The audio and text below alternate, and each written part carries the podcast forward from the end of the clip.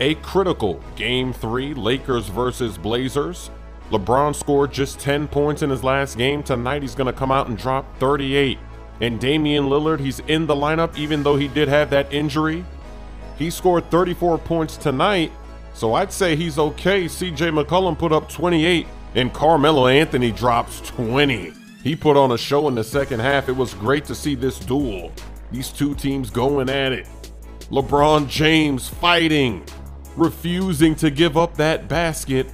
Anthony Davis also decided to show up tonight, 29 points, and especially in the second half, he blocks Lillard.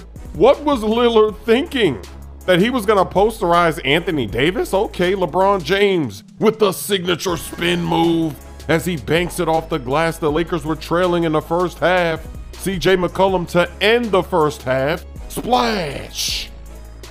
Blazers were looking good. This was a great game, a thriller that goes down to the end of the fourth quarter. LeBron turning up the heat in the third. Lakers, they're going to take the lead, and then Anthony Davis goes baseline for the and one slam. He was really imposing his will tonight when the Lakers really needed it.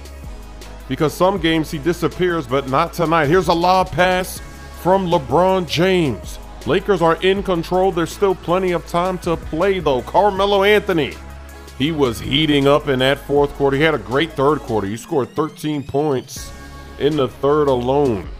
And I think that's the mistake that the Blazers made. They took Carmelo out of the game in the third to give him a rest when he was hot. They should have left him in the game because maybe the Blazers would have taken the lead and held on to the lead going into the fourth with the burst from Carmelo. But now the Lakers, they just dominate the fourth quarter.